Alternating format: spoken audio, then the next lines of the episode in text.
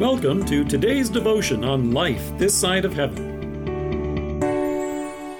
The Word of God from Acts chapter 2, verse 11. We hear them declaring the wonders of God in our own tongues.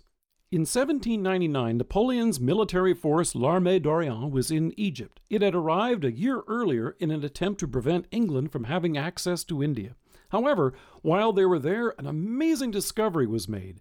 An officer by the name of Pierre Francois Bouchard discovered what is now referred to as the Rosetta Stone. It records a decree that was made in Egypt in 196 BC during the reign of King Ptolemy V. However, what made this stone so remarkable was that the decree itself was recorded in three different languages.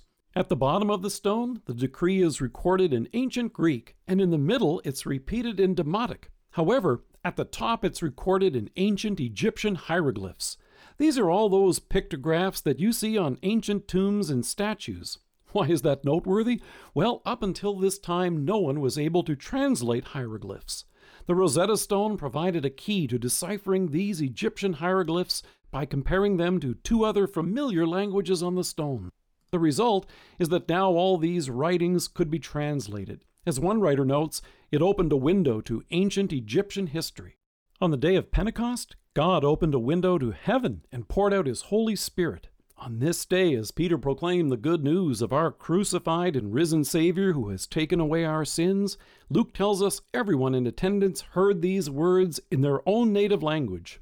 That's amazing in and of itself. However, what's even more amazing is the reason behind it.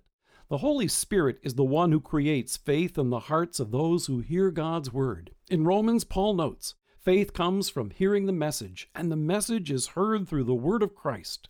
Here's why it's so important, then, to be able to hear the gospel in one's own language. The fact that you and I have heard the good news is because someone sat down and translated it for us.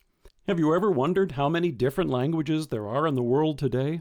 According to the Linguistic Society of America, as of 2009, there were 6,909 different languages. But they also note, as of 2009, at least a portion of the Bible had been translated into 2,508 different languages, still a long way short of full coverage.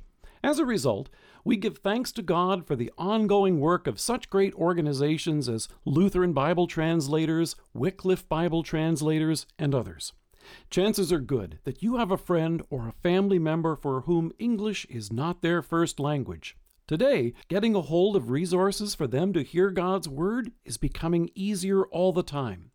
If you check out our website, you'll find a link to a group called Faith Comes by Hearing. They provide free resources to the Bible in 1,354 languages. You can even get their free app for your phone to hear and read God's Word. I was blessed to work with them in helping provide these tape cassettes to my members back in the day in a variety of different languages. Then they came in CDs. Today, you can download it all digitally.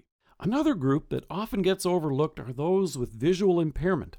Here's another group with whom I've been blessed to work over the years. Lutheran Braille Workers is the largest Christian ministry in the world that provides Braille and specialized large print Bibles free of charge for people who are blind or visually impaired. And you can find their link on our website as well.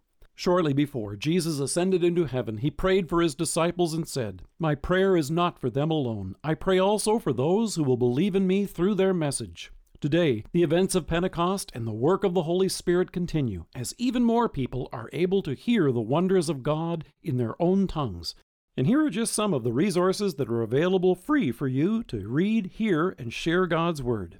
Let us pray. Loving Savior, bless the ongoing work of Bible translators around the world this day. Amen.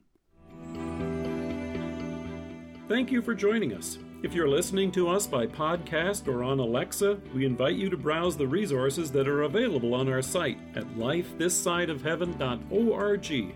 God bless you and have a great day.